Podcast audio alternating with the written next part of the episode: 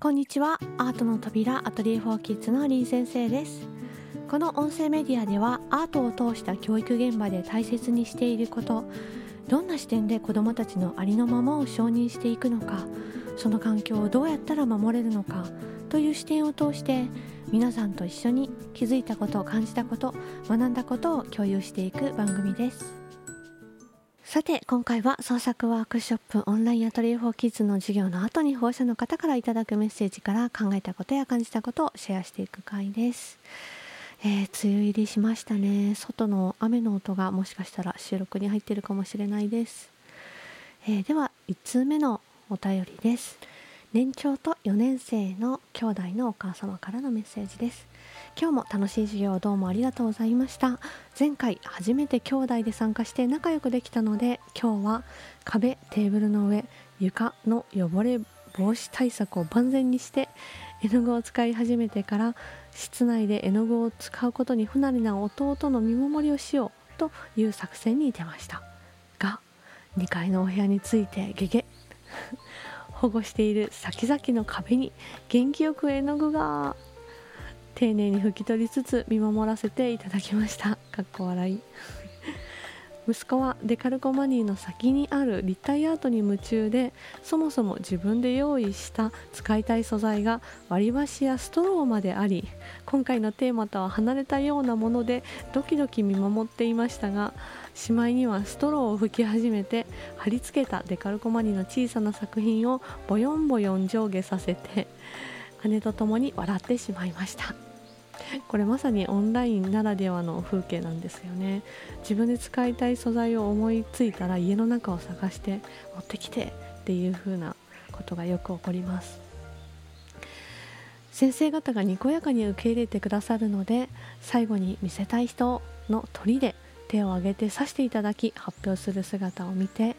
とても面白く見守らせていただきました。これ鑑賞会の時ですね。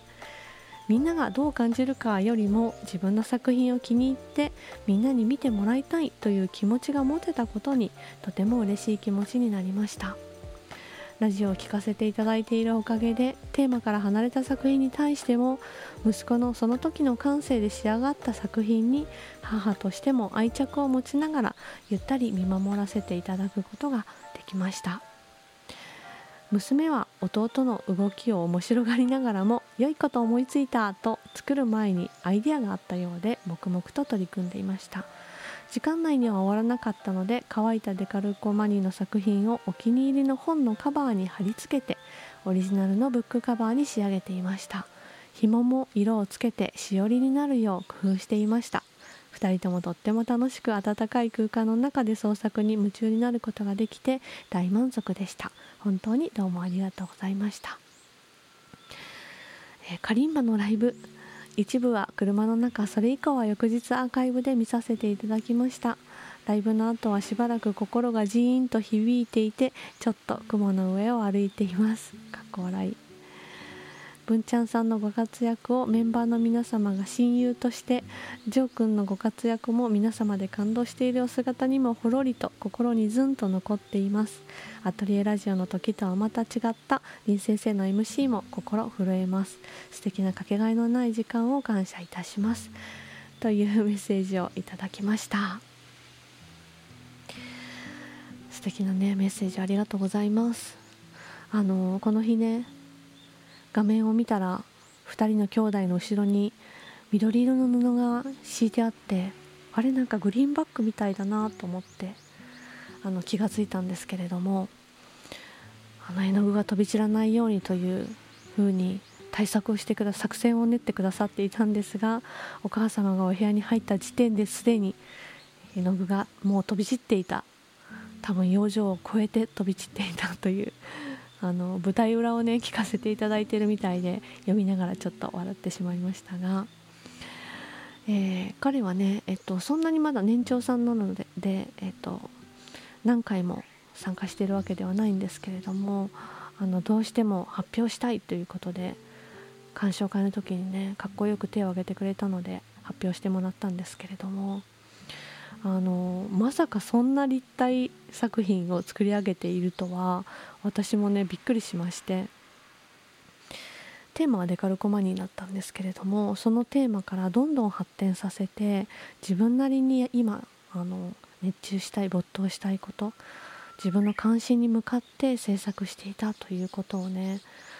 お母様が大人が横にいてもそれは違うんじゃないとかいうふうなことではなくって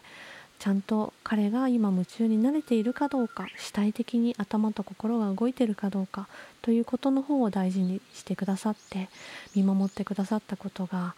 あの彼のその発表の堂々とした発表自信を持った見てもらいたいんだっていう気持ちにつながったんだよなというふうに思いました。あのやりたいことをちゃんとやりきれたっていう時って子どもたちの顔表情がねすごくすっきりしていて達成感ってこういうことだろうなとか自己効力感というか自分への自信みたいなものをすごくねみなぎらせてくれるのでああこういう環境を守ってあげることは大事だなっていうふうにいつも思います。でこれね写真を送ってくださったんですけれどもあのお姉ちゃんの作品で黒い画用紙にねの作品があったんですけれどよく見たらいつもいろいろありがとう大好きって書いてあってあこれお母さんへのメッセージなのかなそれで作ったのかなと思ってあのほっこりしました。写真はね活動の記録とか私のインスタとかでも紹介しているのでよかったら見てみてください。あとねカリンバライブのね感想もいただいてとても嬉しく思っています、えー、まだ聞かれてない方は先日のカリンバライブアーカイブ残っていますのでよかったら聞いてみてください。結構ね MC 喋りすぎとか言われたりするんですけれども、まあ、その部分も含めてねあの楽しんでいただければと思います。今日のねあの最後の歌もまたライブからアーカイブから撮ってこようかなと思っています、えー、それでは2人目の方のメッセージいこうかなと思います。えー、2年生の女の子のお母様からのメッセージです。今日も準備と最初のズーム設定だけ一緒にやったらあとは別部屋で待っていました。1時間半全く呼ばれることもなく今日もとことん自分の作品作りに没頭したようでした。しかし後で聞いてみると本当は作っているところをママに見てほしかったと言われてしまいました。私びっくり。今日も邪魔しないようにとあえて一度も見に行かなかったのですが点点点娘と話をして次回からは1ママが途中で見に行ってもいいのかどうか事前に確認する。2見に行く時はトントン入りますと声をかけてから部屋に入ること。かっこそっと覗くのはなしだそうです。この2点を決めました。私の中では見守りのつもりでしたが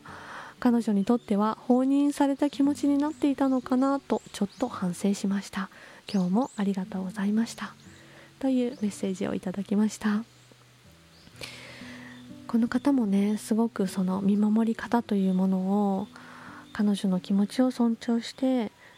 口出しをしたりしないようにっていうつもりでですね部屋を離れていたら本当は作ってるところをママに見てほしかったと言われたそうなんですけれども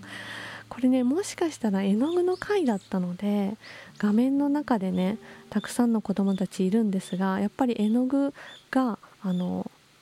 の使い方について気になっている親御さんたちが時々ねあの画面で見切れていて大人の姿も結構見えていたのでちょっと寂しい気持ちに今回はなったのかもしれないですね。でもこれ素敵だなと思ったのがあの次回からどうするのかというのをちゃんとね娘さんと対等に話をして彼女の気持ちというものをちゃんと確認してあの事前に見に行っていいか確認してしかもトントンししてから入るのがいいんだっていうそっと覗くのはダメなんだという 彼女の気持ちをちゃんと確認してルールを決めたっていうところがあの家族の中でね親子の中であのちゃんと話し合うっていうことが普段からされているのかなっていう風な気持ちになりました。あの子供といえど一個人感情も意志もある一つの一個の人間ですのでその部分をちゃんと尊重されているのだなというのが伝わってきて素敵だなと思ったメッセージでしたいかがだったでしょうか、えー、来週は1年生になる前にやった方がいいことは何ですかっていう質問に、えー、私だったらどういうふうなことを答えますというのをテーマにお話ししようと思います。えー、それでは最後に歌をお届けしようと思います。いつもライブでその月の誕生日の方に向けて歌っています。ライブ音源からハッピーバースデー。それではまた次回のラジオでお会いしましょう。林先生でした。そんなあなたにカリンバから歌のプレゼントハッピーバースデー。